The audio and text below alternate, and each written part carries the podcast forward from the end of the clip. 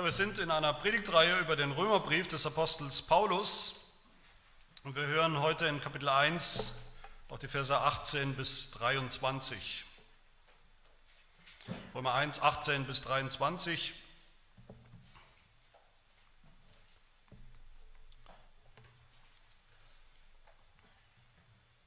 Hört das Wort Gottes. Denn es wird geoffenbart Gottes Zorn vom Himmel her über alle Gottlosigkeit und Ungerechtigkeit der Menschen, welche die Wahrheit durch Ungerechtigkeit aufhalten, weil das von Gott Erkennbare unter ihnen offenbar ist, da Gott es ihnen offenbar gemacht hat. Denn sein unsichtbares Wesen, nämlich seine ewige Kraft und Gottheit, wird seit Erschaffung der Welt an den Werken durch Nachdenken wahrgenommen, sodass sie keine Entschuldigung haben. Denn obgleich sie Gott erkannten, haben sie ihn doch nicht als Gott geehrt und ihm nicht gedankt, sondern sind in ihren Gedanken in nichtigen Wahn verfallen und ihr unverständiges Herz wurde verfinstert. Da sie sich für weise hielten, sind sie zu Narren geworden und haben die Herrlichkeit des unvergänglichen Gottes vertauscht mit einem Bild, das dem vergänglichen Menschen, den Vögeln und vierfüßigen und kriechenden Tieren gleicht. Soweit die Lesung des Wortes Gottes.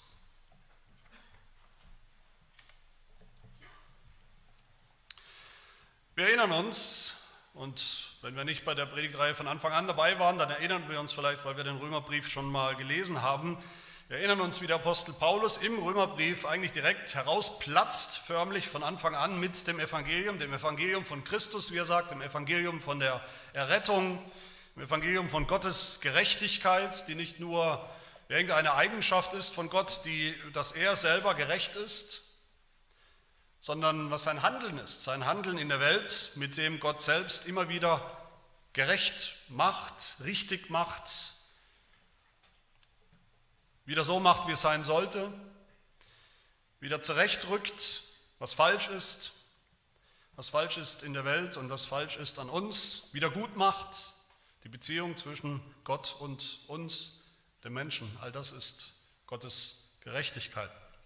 Und Paulus hat uns auch gesagt, warum er sich überhaupt nicht schämt, warum es überhaupt keinen Grund gibt, sich zu schämen für dieses Evangelium. Für ihn nicht und für uns genauso wenig. Er schämt sich nicht, hat er gesagt, weil dieses Evangelium wahr ist. Er schämt sich nicht, weil dieses Evangelium selbst Kraft hat und wirkt, weil das Evangelium die Kraft hat, Sünder zu retten. Und zwar egal, ob aus den Juden oder aus allen anderen möglichen Völkern und Ländern. Also eine Botschaft ist, die gilt, die relevant ist für alle Menschen weltweit, die allen Menschen gebracht werden muss, gebracht werden soll. Eine Botschaft, die wirklich alle möglichen Arten von Menschen retten kann. Die einzige Botschaft, die das kann, die so retten kann, Sünder retten kann. Aber dieses Evangelium, das Paulus verkündigt und das wir ja auch verkündigen sollen und dürfen und weitersagen sollen, dass wir ja auch, auch irgendwie intelligent und, und verständlich weitersagen wollen, sodass es auch ankommt und verstanden wird. Dieses Evangelium macht überhaupt nur Sinn, wenn wir begreifen, wovon wir eigentlich gerettet werden müssen. Es macht nur Sinn, für die, mit denen wir sprechen vielleicht, für die, die noch ungläubig sind, macht es nur Sinn, wenn sie auch verstehen, wovon sie überhaupt gerettet werden müssen. Was genau ist das Problem? Was genau ist das Problem, dass dieses, diese Lösung, dieses Evangelium so nötig macht? Was ist der Mensch genau? Wie ist der Zustand des Menschen? Wie sind wir? Dass genau dieses Evangelium nötig geworden ist als Lösung, als Erlösung davon. Und genau das, wer und wie wir sind, wie alle Menschen sind, wirklich alle Menschen als Sünder sind, was das bedeutet. Das entpackt der Apostel Paulus von hier an, ab diesem Vers 18 bis hin zu Kapitel 3, Vers 20. Also man könnte sagen, fast drei Kapitel lang oder zweieinhalb Kapitel lang entpackt er die Sünde in ihrer schlimmen Dynamik und Kraft die Sünde mit ihren Folgen, mit ihren ethischen Folgen, moralischen Folgen, die Konsequenz der Sünde auch, dass wegen dieser Sünde, weil der Mensch eben so ist, dass deshalb Gottes furchtbarer, aber völlig gerechter Zorn vom Himmel her über alle Menschen ausgegossen ist, ausgegossen wird. Und alles in diesem langen Abschnitt, den wir ja heute nur, nur zum Teil, nur den ersten Teil uns anschauen werden, alles in diesem langen Abschnitt bis Kapitel 3 steht unter dieser Überschrift vom Zorn Gottes. Vom Zorn Gottes über die Menschheit, der Zorn Gottes über Sünder. Und erst wenn wir das begriffen haben, was Paulus eben so lange hier entfaltet, was dann kommt, diese düstere Analyse, sind wir auch erst wirklich in der Lage, das Evangelium selbst zu begreifen, das Evangelium auch anderen verständlich weiterzusagen. Gott ist zornig.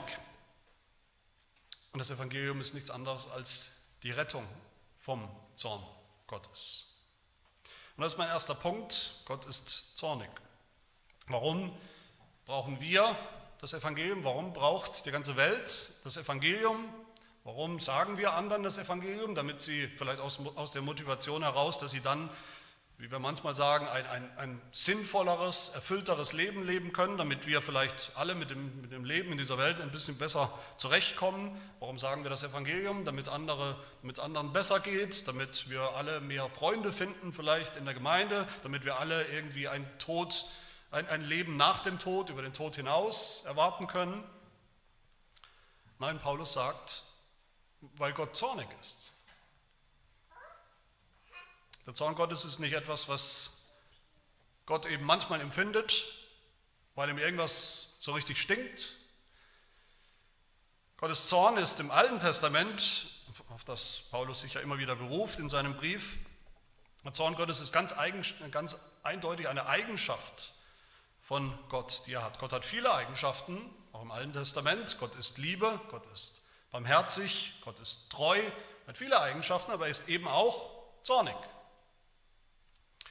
Diese Eigenschaft hat Gott, obwohl das manche Leute denken, diese Eigenschaft hat Gott nicht einfach plötzlich abgelegt, wenn wir dann sozusagen zu den Zeiten des Neuen Testaments kommen. Auch da begegnet uns das und im Römerbrief begegnet uns das. In Kapitel 12 zum Beispiel, wo Paulus sagt, rächt euch nicht selbst, Geliebte, sondern gebt Raum dem Zorn Gottes. Denn es steht geschrieben, mein ist die Rache, ich will vergelten, spricht der Herr. Natürlich ist Gottes Zorn für uns manchmal deshalb ein Problem, weil wir eben sehr menschlich darüber denken. Aber Gottes Zorn ist nicht wie unser Zorn, wie wir das von uns selbst kennen, wenn wir vielleicht mal zornig, so richtig zornig werden. Gottes Zorn ist kein menschlicher Zorn, Gottes Zorn ist kein unkontrollierter Wutausbruch, das ist kein Frust, kein Ausdruck von Frust, keine Übersprungshandlung bei Gott, dass er plötzlich mit irgendwas die Nase so richtig gestrichen voll hat und ihm sozusagen die Sicherung durchbrennt. Gottes Zorn ist eine völlig gerechte, eine völlig berechnete, eine völlig angemessene Reaktion. Worauf? Auf Sünde, auf die Sünde. Auf alles, was eben nicht so, nicht so ist, wie es sein sollte, wie er es gemacht hat, wie er es will, wie er es fordert, auf alles, was unheilig ist, alles, was ihm zuwider ist, was ihm entgegensteht, ihm und seinen Plänen. Sein Zorn Gottes Zorn ist die Verurteilung von Sünde. Schon jetzt und dann eines Tages am Ende, am letzten Tag, im Gericht, in der Verdammnis. Viele Menschen haben Probleme damit heute mit dem Gedanken, dass Gott eben auch ein zorniger Gott ist. Das stößt sie ab. So ein Gott, so ein Gott wollen sie nicht. Nein, wenn es Gott überhaupt gibt, wenn es Gott gibt, dann muss er bitte schon ein lieber Gott sein, ein braver Gott, ein zahmer, ein handzahmer Gott. Natürlich heißt das nicht, dass wir überhaupt keinen Zorn mehr wollen, dass die Menschen überhaupt keinen Zorn mehr wollen. Natürlich muss irgendjemand zornig sein. Natürlich muss irgendjemand zornig sein über das tatsächlich echte Böse in der Welt, das wir Menschen einander antun. Irgendjemand muss natürlich zornig darüber sein. Das ist richtig und angemessen und gerecht. Nur wollen wir natürlich selbst gern diejenigen sein, die urteilen, die zornig sind, die richten. Gott ist sozusagen der Einzige, dem wir das nicht zugestehen wollen. Wie es Friedrich Nietzsche so treffend und auch, auch aufdeckend gesagt hat, zitiere ihn, wenn es Götter gäbe, wie hielte ich es aus, kein Gott zu sein? Also wenn schon dann will ich es bitte schon selbst sein und tun. Aber was ist der Grund für Gottes Zorn? Warum ist Gott so zornig? Warum ist Gott mit Recht zornig? Paulus sagt uns zunächst mal hier ganz allgemein, warum das so ist. In Vers 18 ist ganz allgemein, Gott ist zornig über alle Gottlosigkeit, über alle Ungerechtigkeit der Menschen, ganz allgemein. Gottlosigkeit wissen wir natürlich, was das bedeutet. Gottlos sein zu wollen, ohne Gott leben zu wollen, zu, zu leben, als gäbe es Gott nicht. Das bräuchten wir nicht, das hätten wir nichts mit ihm zu tun. Das ist Gottlosigkeit. Ungerechtigkeit der Menschen, Ungerechtigkeit bedeutet nicht, dass man unfair ist. Ungerechtigkeit des Menschen bedeutet, dass sie eben unrichtig sind, nicht richtig sind, nicht richtig in ihrem Verhältnis zu Gott, nicht richtig in ihrem Verhältnis zu Menschen, mit ihren Mitmenschen, zu allem um sie herum, zu ihrer Umwelt, nicht mal richtig, wie sie über sich selbst denken. Alles ist verkehrt, alles ist pervertiert, alles ist falsch rum, alles ist krumm und schief, das ist ungerecht, die Ungerechtigkeit des Menschen. Das gilt für alle Menschen. Paulus redet hier zunächst mal nicht von bestimmten Menschen, er redet ganz allgemein, er redet ganz universal. Später kommt er dann noch zu Heiden und zu Juden, zu verschiedenen Gruppen. Aber hier allgemeiner könnte, könnte Paulus nicht reden. Gott ist zornig über alle Menschen, weil sie zunächst von, von Anfang an, von Natur aus, von Hause aus alle gottlose, ungerechte Sünder sind. Alle. Okay, aber warum genau, wenn wir jetzt mal hinschauen, warum genau ist Gott so zornig? Was ist die Grundlage man könnte sagen, was ist sozusagen die rechtliche Grundlage, warum Gott so zornig ist über alle Menschen? Das finden wir in Vers 19. Gott ist so zornig, heißt es dort, weil das von Gott Erkennbare unter ihnen, den Menschen, allen Menschen, offenbar ist.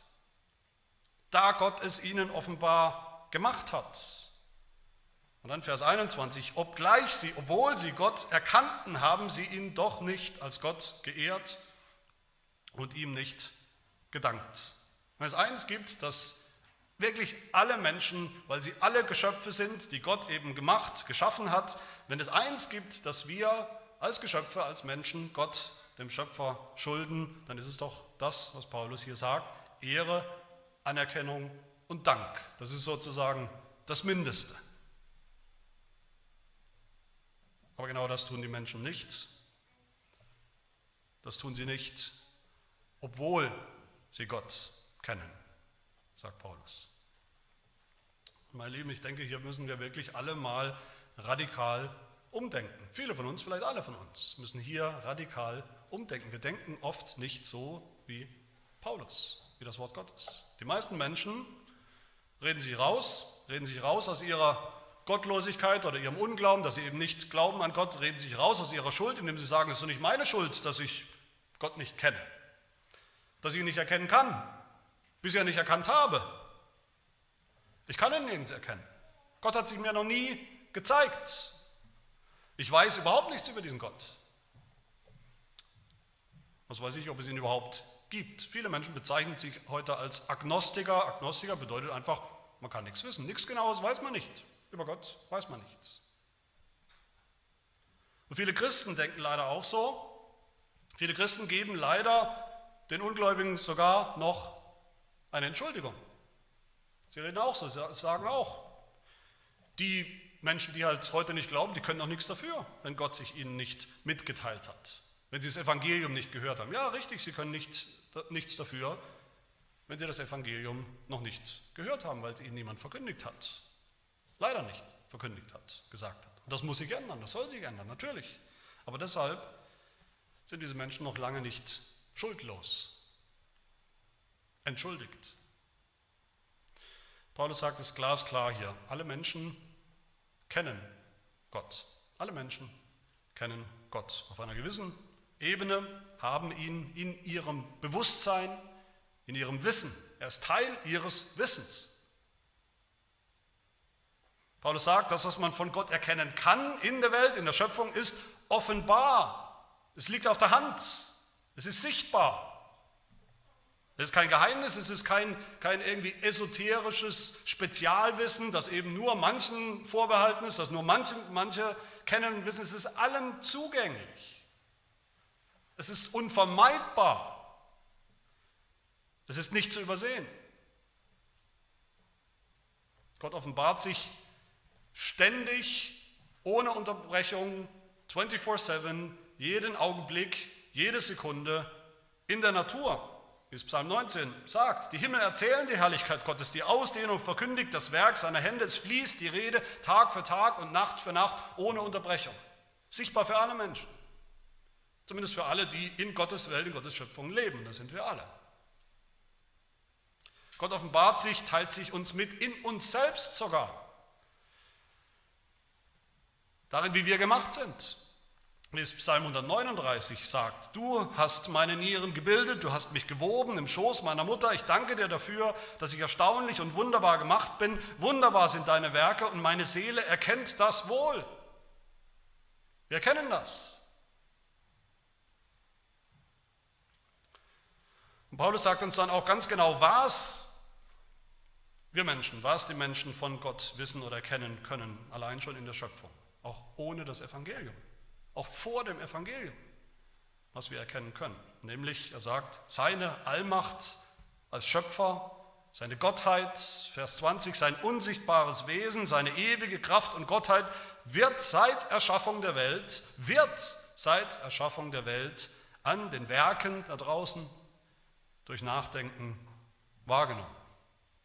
Sein unsichtbares Wesen, dass er, ja, Gott ist unsichtbar, aber dass er trotzdem da ist, sein Wesen existiert, seine Gottheit, dass es ihn gibt, dass er Gott ist, außer ihm kein Gott. Das wird erkannt, sagt Paulus, das wird wahrgenommen durch Nachdenken mit einem wachen und klaren Verstand, indem man eben sich umschaut in der Welt und dann eins und eins zusammenzählt. Gottes Offenbarung, seine Mitteilung in der Natur, in der Schöpfung um uns herum, funktioniert. Die ist klar und deutlich, schwarz auf weiß. Alles, was wir wahrnehmen können um uns herum, was wir gar nicht anders können, als es zu wahrnehmen, wahrzunehmen an den Werken der Schöpfung, an den Bergen, an den Sternen, an, den, an der Sonne, am Mond, an den Bäumen, an den Tieren, an den Meeren.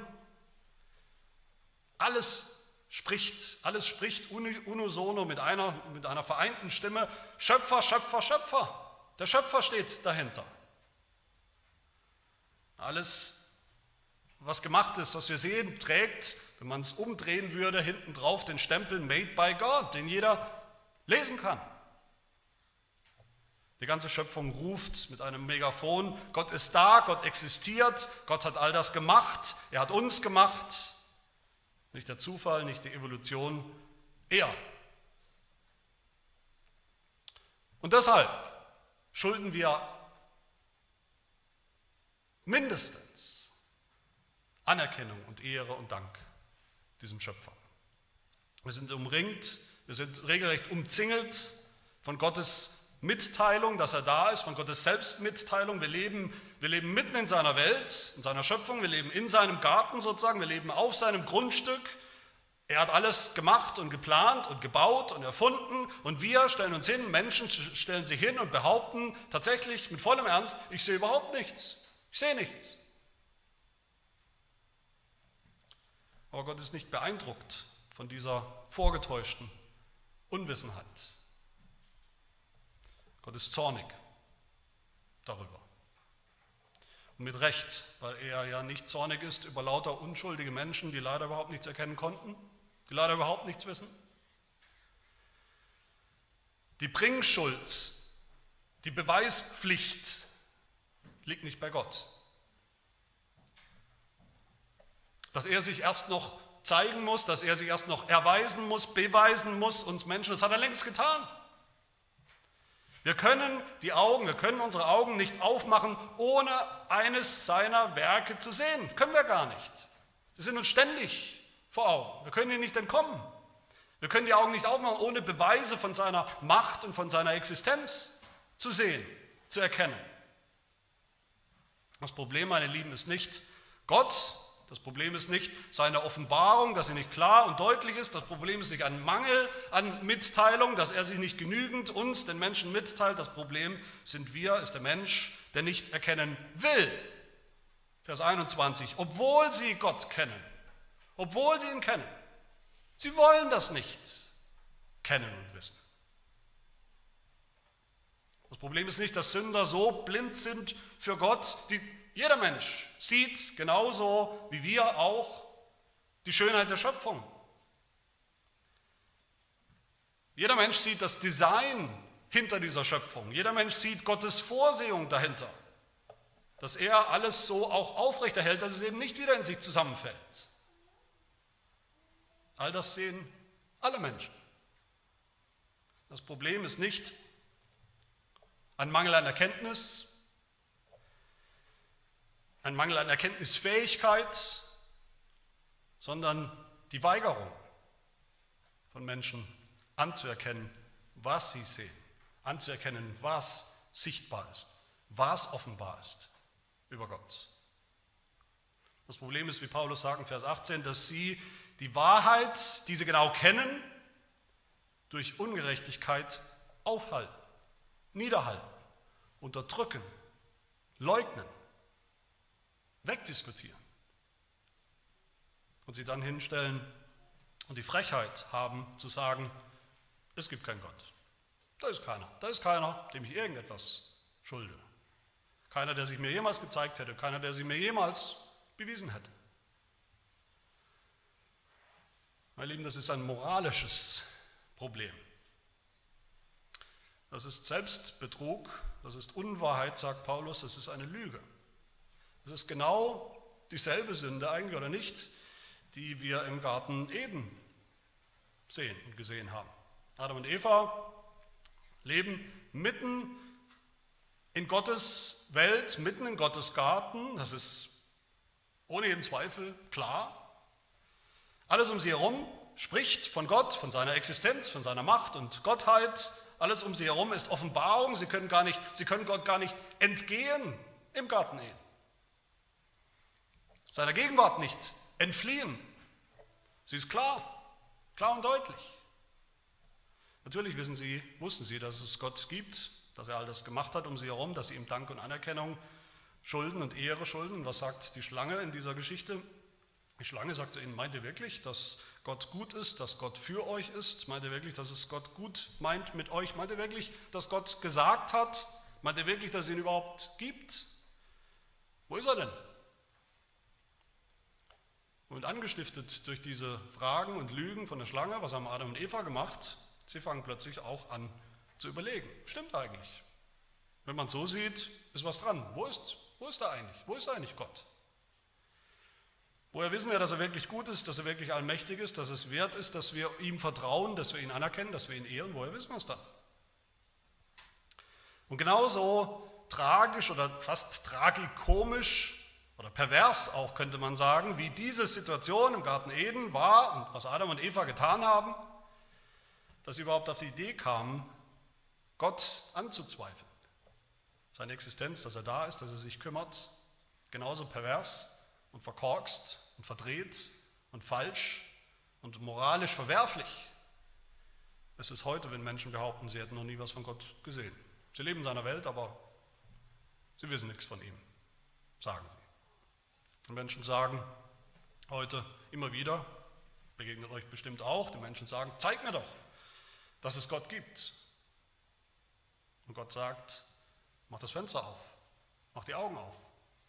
Und du siehst alles, was ich gemacht habe. Und die Menschen sagen dann wieder als Reaktion, habe ich gemacht, ich sehe nichts. Die Menschen sagen, Sünder sagen, wenn einer mal von den Toten auferstehen würde, das wäre ein Beweis, dann würde ich glauben. Und Jesus kommt, stirbt, wird von den Toten auferweckt. Und was sagen die Menschen? Nein, danke, ich sehe immer noch nichts weil sie schon im Voraus entschieden haben. All das abzulehnen, nicht anzuerkennen, nicht glauben zu wollen. Egal wie klar die Beweislage, egal wie schwer die Beweislast. Und Paulus kann nur eine Konsequenz daraus ziehen, nämlich dass niemand, niemand auf dieser Welt, niemand in dieser Schöpfung jemals unschuldig ist. Vers 20, sodass sie alle keine Entschuldigung haben. Kein Mensch. Paulus oder Gott selbst eigentlich, was er hier tut, ist, er zieht den Ungläubigen förmlich den Boden unter den Füßen weg. Er nimmt ihnen den letzten Zufluchtsort, wo sie sich verstecken wollen vor Gottes gerechtem Zorn. Und das müssen wir zu einem bestimmten Grad eben auch tun, wenn wir oder bevor wir mit Menschen über das Evangelium reden, damit es Sinn macht. Mit den Menschen, die sich immer wieder hinstellen und immer wieder stolz reden, schwingen und sagen, nichts in dieser Welt deutet darauf hin, dass es irgendeinen Gott gibt und deshalb habe ich auch keine Angst vor, vor seinem Zorn, habe ich auch keine Angst vor irgendeinem Gericht, das vielleicht kommt oder vielleicht auch nicht, vor irgendeiner Hölle, die vielleicht kommt oder auch nicht. Aber Paulus geht es hier nicht nur um, um Gottes Zorn, der vielleicht irgendwann kommt am Ende im, im Gericht, Paulus macht die Situation sogar noch schlimmer, noch unbequemer, noch, noch dringlicher für Sünder. Paulus sagt, Gottes Zorn ist schon jetzt, schon heute sichtbar in der Welt bei den Ungläubigen. Das ist mein zweiter, kürzerer Punkt. Gottes Zorn ist heute schon sichtbar. Nicht nur kennen alle Menschen Gott,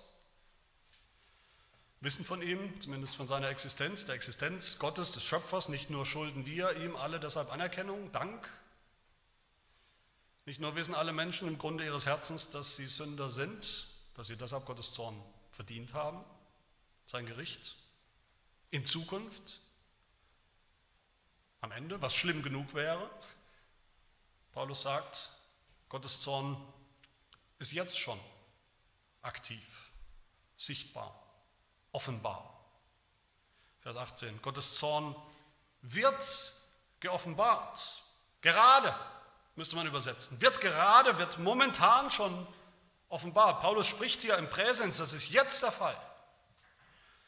Jetzt sichtbar, jetzt offensichtlich, wenn man in die Welt hinausschaut. Offensichtlich für Paulus, offensichtlich für uns. Gottes Zorn wird jetzt schon, wirkt jetzt schon entlädt sich schon in Teilen als Vorgeschmack über Sündern.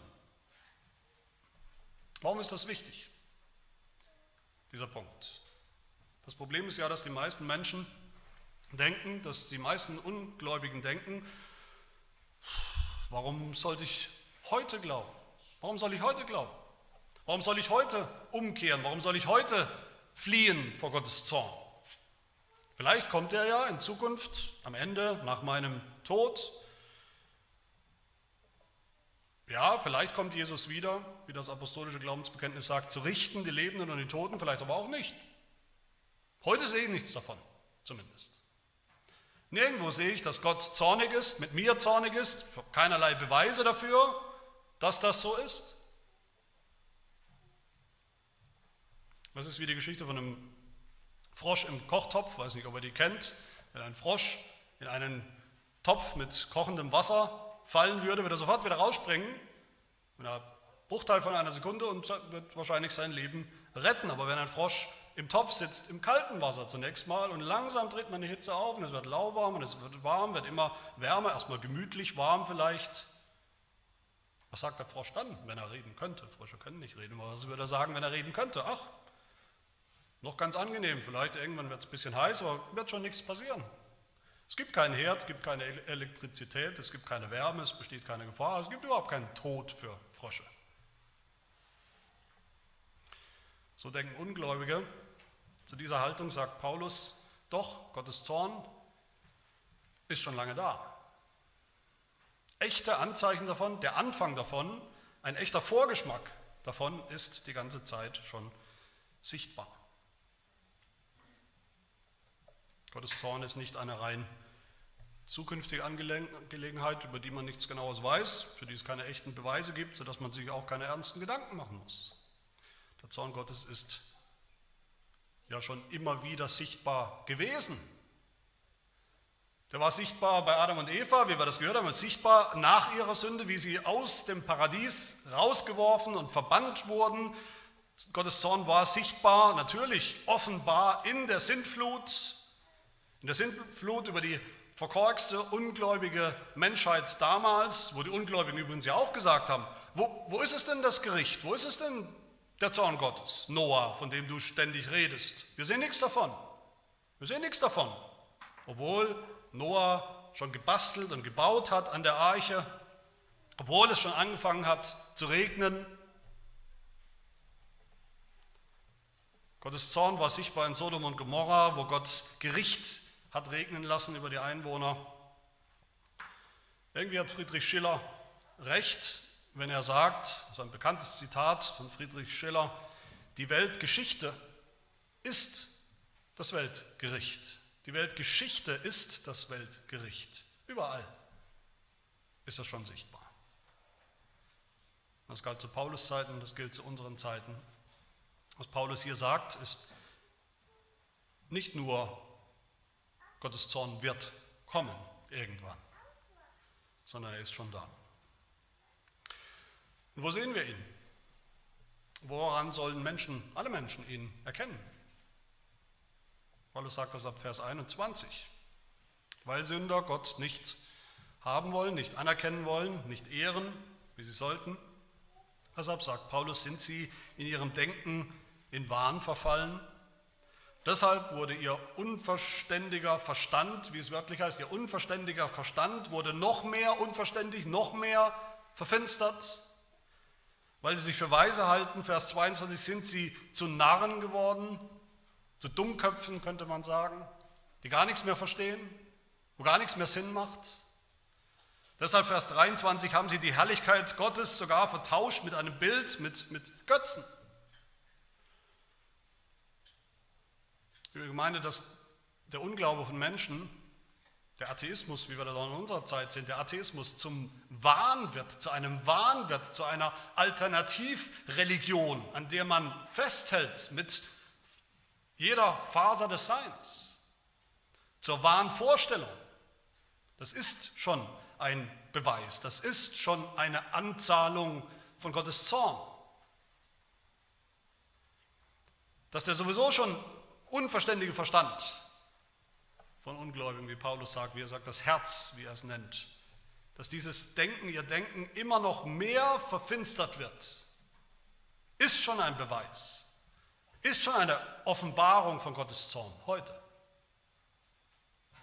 Dass Menschen in ihrem Unglauben dann sogar anfangen, rationale, intelligente Menschen, Menschen, die was auf dem Kasten haben, in ihrem Unglauben sogar anfangen, lieber absolut lächerliche Götzen anzubeten. Selbstgemachte, mickrige Götter, wie auch immer die sind, immaterielle Götter, was auch immer. Das ist schon ein Beweis, dass Gottes Zorn schon da ist, wirksam ist. Und all das, diese Vorgeschmäcker von Gottes Zorn, sind ein Beweis dafür, ein guter Beweis dafür, dass auch der endgültige Zorn im Gericht am letzten Tag, am jüngsten Tag mit absoluter Sicherheit kommen wird, weil er ja schon angefangen hat. Weil diese Menschen ja schon unter Gottes Zorn sind. Wie es in Johannes 3 heißt, wie Jesus dort sagt, wer dem Sohn nicht glaubt, der wird das Leben nicht sehen, sondern der Zorn Gottes, der schon da ist, wird auf ihm bleiben. Bleiben. Dann für immer.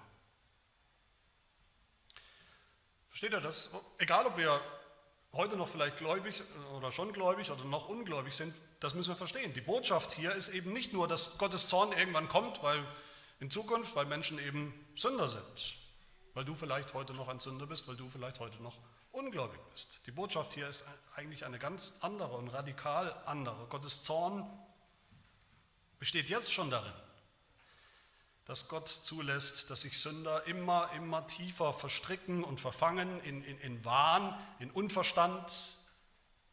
Gottes Zorn besteht jetzt schon darin, dass er Sünder dahin gibt, wie wir später hören werden bei Paulus, dass er sie laufen lässt, sich hineinstürzen lässt in immer tiefere Sünden und Verstrickungen, aus denen man immer schwerer wieder rauskommt.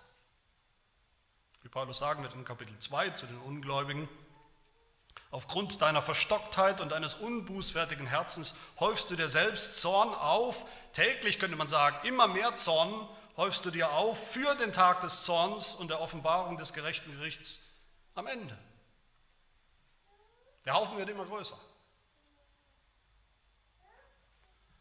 Und all das bedeutet uns, für uns, wenn jemand uns fragt, wo sehe ich denn Gottes Zorn?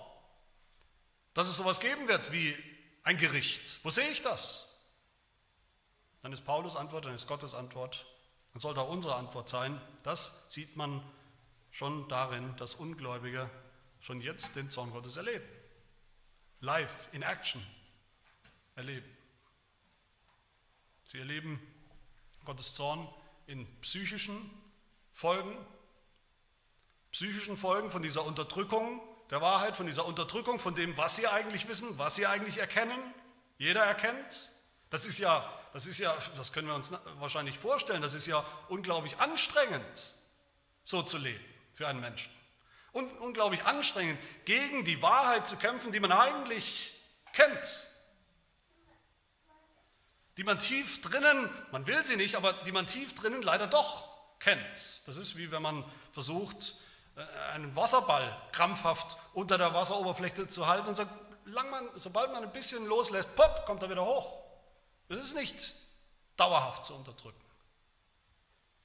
Das treibt Blüten, das treibt furchtbare psychische Früchte. Das sieht man auch an den furchtbaren ethischen oder moralischen Folgen, dem moralischen Verfall der Menschen, den wir auch schon sehen um uns herum, den der Apostel Paulus gesehen hat, um sich herum, den er auch beschreiben wird in den, in den folgenden Versen, die wir wahrscheinlich nächste Woche uns anschauen werden, die Formen von, die, die, die, die mannigfaltigen Formen von sexueller Ver Verirrung und Verwirrung bei den Ungläubigen, die wir heute auch nur allzu gut kennen. Dass selbst sowas wie Homosexualität, wie Transgendertum aus seinem Körper, gottgegebenen Körper, rauszuwollen, ihn verändern zu wollen, das Geschlecht umpolen zu wollen, dass selbst das Früchte sind und Folgen sind von dieser krampfhaften Unterdrückung der Wahrheit, die wir kennen. Der Wahrheit, dass wir Gott kennen, der Wahrheit, dass wir wissen, er hat uns gemacht, er ist der Schöpfer und er hat uns nun mal so gemacht, wie wir sind, Männlein oder Weiblein.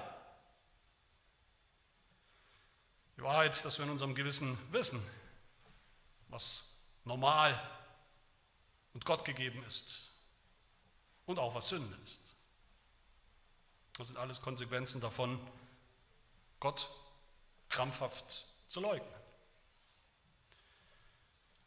Und in all diesen krampfhaften Versuchen zu leugnen wird nur eins deutlich, dass Gottes Zorn eben tatsächlich schon da ist, aktiv ist bei Ungläubigen, bei gottlosen Menschen, die vor ihm wegrennen, sich vor ihm verstecken wollen, auf der Flucht sind, auf der Flucht vor der Wahrheit, auf der Flucht vor Gott und dass es am Ende keinen Ausweg gibt, keine Entschuldigung, keinen Ausweg vor diesem Zorn, dass Paulus oder Gott selbst alle möglichen Auswege abschneidet.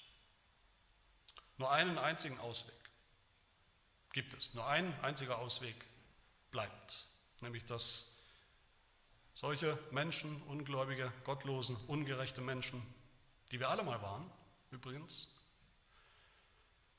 die manche vielleicht noch sind, dass sie umkehren von ihrem Wahn, von ihrer Finsternis, von ihren Götzen, dass sie Buße tun und Rettung suchen. Das ist mein letzter Gedanke hier. Gottes Zorn ist heute schon offenbar.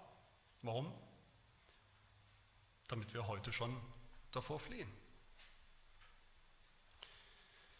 Wenn einmal das so aufgeht, dass Gottes Zorn wirklich schon da ist, sichtbar ist in der Welt, offenbar ist, am Wirken ist, in so vielen Dingen im Leben, von einer gottlosen Welt, einer gottlosen Gesellschaft, von gottlosen Menschen, wenn einem das mal aufgeht, wenn einem das auch mal persönlich aufgeht, dass das so ist, da kann einem Angst und Bange werden, das kann einem Angst machen. Muss es aber nicht. Muss es für diejenigen, muss es nur für diejenigen, die sich dann trotzdem noch weiter weigern, Gott anzuerkennen. Die immer noch, die weiter sagen, es gibt keine Beweise für Gott, für seine Existenz, für seinen Zorn, für sein Gericht. Aber für alle anderen, die sich wirklich Sorgen machen, die sich Sorgen machen um sich selbst, die erkennen, ich bin auch unter diesem Zorn Gottes, mit Recht. Ich bin auch so ein Sünder. Ein gottloser, ein ungerechter Mensch. Den will ich sagen, Paulus hat auch die Lösung hier parat. Es sind zwar finstere Verse, wenn man so will, ein finsterer Abschnitt, aber Paulus hat trotzdem auch hier die Lösung parat. Genauso wie er sagt, Gottes Zorn ist jetzt schon aktiv am Wirken in der Welt, offenbar. Sagt er ja in Vers 17, den Vers haben wir schon gehört, sagt er in Vers 17 direkt davor, genauso ist auch Gottes Gerechtigkeit jetzt schon da und aktiv und offenbar. Dieselben Begriffe benutzt er da. Denselben Präsens. Das heißt, genauso echt wie Sünder heute schon, heute schon Gottes Zorn erleben, ob sie es erkennen und anerkennen oder nicht, genauso echt können dieselben Sünder auch heute schon Gottes Gerechtigkeit erleben. Seine Gerechtigkeit, wir erinnern uns, die uns wieder richtig macht, zurechtrückt als Menschen, zurechtrückt in unserem Verhältnis zur Welt, in unserem Verhältnis vor allem natürlich zu Gott, die uns wieder dahin führt, dass wir ihn erkennen als Schöpfer und nicht nur als Schöpfer und nicht nur als Richter und nicht nur als den zornigen Gott, sondern dann auch als Retter und Herrn. Überall im Grunde, überall, wo wir Gottes Zorn jetzt schon sehen, sehen wir auch, wenn wir genau hinschauen, seine Gerechtigkeit, seine Rettung. Wo sehen wir das deutlicher als am Kreuz? Wo sehen wir das deutlicher als am Kreuz von Golgatha? Und darauf will Paulus unseren Blick lenken. Was sehen wir am Kreuz, wo Jesus Christus hing und starb? Was sehen wir am Kreuz? Am Kreuz sehen wir wahrscheinlich deutlicher als irgendwo anders, wie Gottes Zorn schon tatsächlich offenbar ist, offenbar geworden ist, vom Himmel her über alle Gottlosigkeit und Ungerechtigkeit der Menschen, der Sünder. Das sehen wir natürlich am Kreuz, den Zorn Gottes, wie er sich entladen hat über den unschuldigen Sohn Gottes, der stellvertretend dort hing, der stellvertretend dort hing für echte Sünder und gottlose und ungerechte Menschen. Und der ausgerufen hat, wir erinnern uns am Kreuz, mein Gott, mein Gott, warum hast du mich verlassen? Warum stehe ich unter deinem Zorn?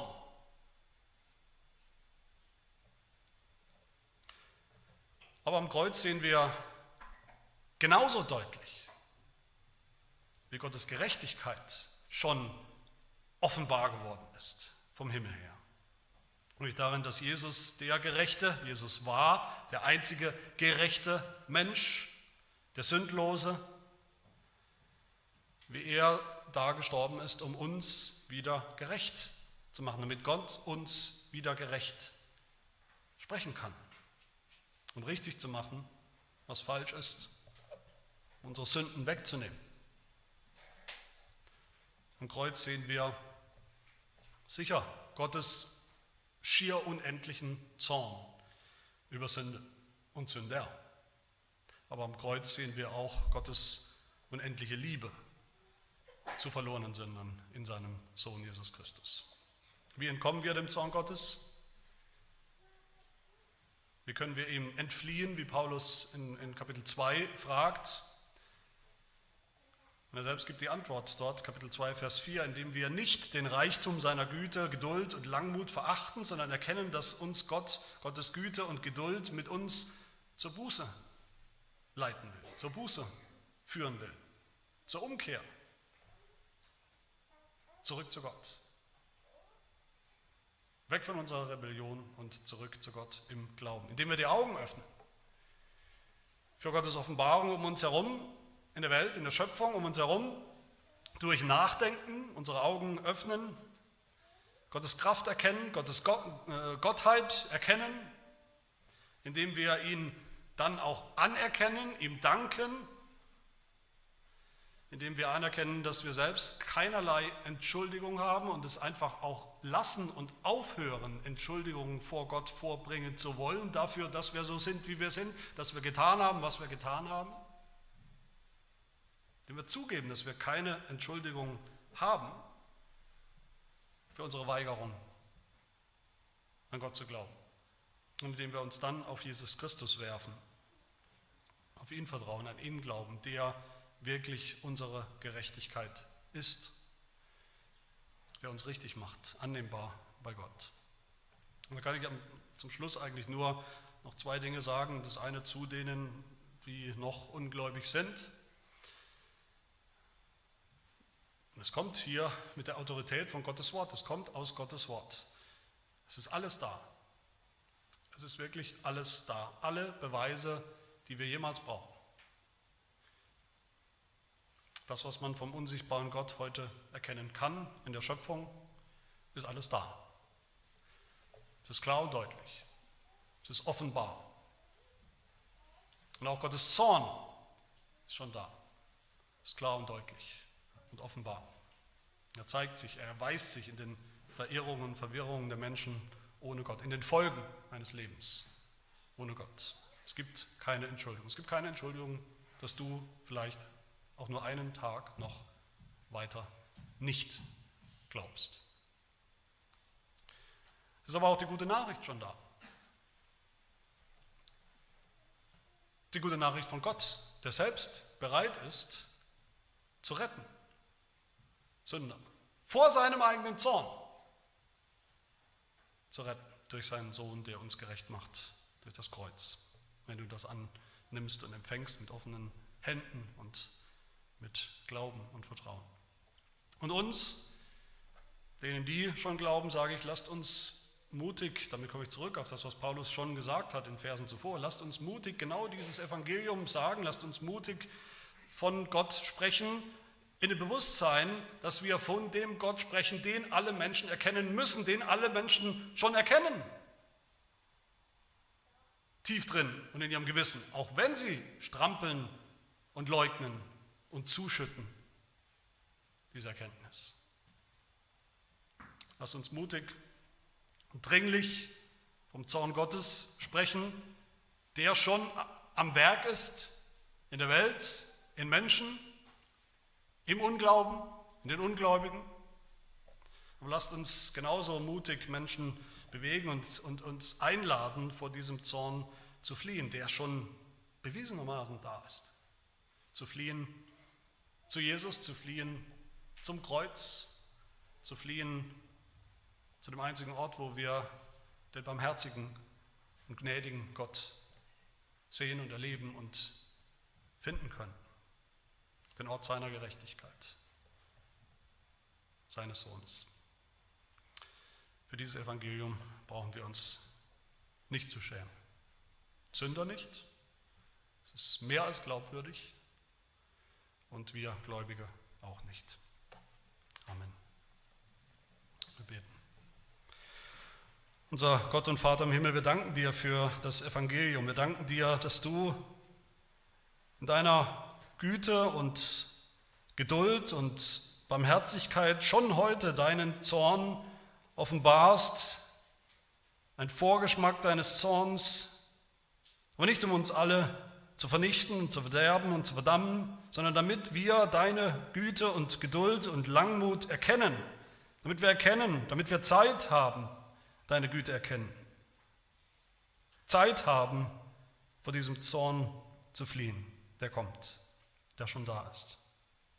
Wir danken dir für das Evangelium von deinem Sohn, der am Kreuz deinen heiligen und gerechten Zorn ertragen hat, erlitten hat für uns, um uns so seine Gerechtigkeit zu schenken.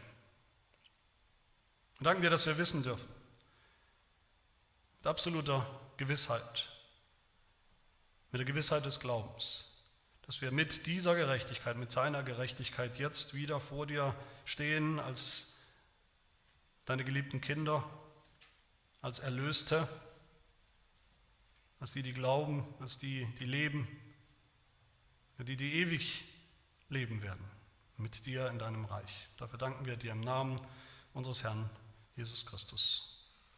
Amen.